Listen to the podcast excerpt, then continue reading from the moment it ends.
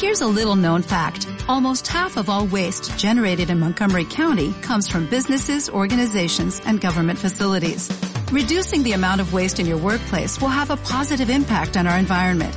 It can also save you money on your disposal costs. Reducing waste and recycling at your business is easy to do and is the law in Montgomery County. Make it your business to recycle right. Learn more at Montgomery County M D dot gov slash recycle right or call three one one. Semana de caídas en los mercados, que ponen fin al peor semestre en los últimos años para la mayoría de índices bursátiles, salvo el IBEX treinta y cinco, que se ha mostrado una mayor resiliencia en el semestre. Esta semana ha estado marcada por unos datos mixtos de inflación, que no terminan de confirmar un techo, mientras que sí aumentan los temores de recesión económica, sobre todo de cara a la segunda mitad del año. Por su parte, los datos de inflación, como digo, han sido mixtos.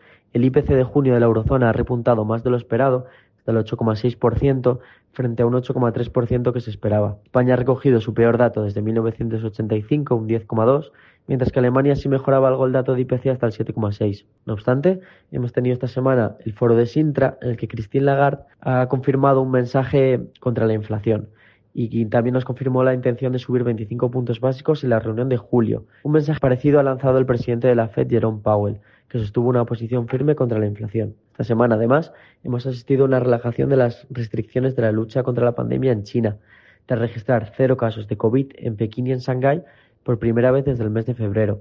Este hecho debería ayudar a mejorar las cadenas de suministros. También hemos tenido una mejora de los P M I chinos en junio, que se han situado ligeramente en niveles de expansión de nuevo.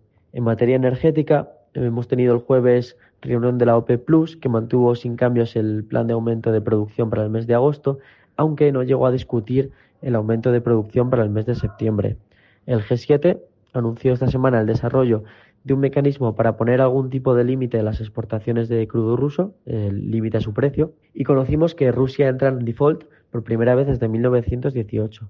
Tras no hacer frente en un periodo de gracia que le habían dado de treinta días para el pago de cien millones de euros en intereses de su deuda soberana. En nuestras perspectivas de mercado, hemos actualizado nuestra versión de mercado de junio de dos mil veintidós, con el foco puesto en el punto de inflexión de la inflación, que será clave para los mercados. Las fuertes caídas de las cotizaciones y unos beneficios que aún no ceden abaratan algo las valoraciones. La semana que viene contaremos con los datos de empleo de junio de Estados Unidos, siendo de especial relevancia la publicación de las nóminas no agrícolas y sobre todo la evolución de los salarios, para ver si siguen la tendencia que ha tenido la inflación. Adicionalmente, conoceremos el dato de I S M de servicio del mismo mes, que esperamos una contracción frente a niveles previos, aunque seguirá en niveles de expansión.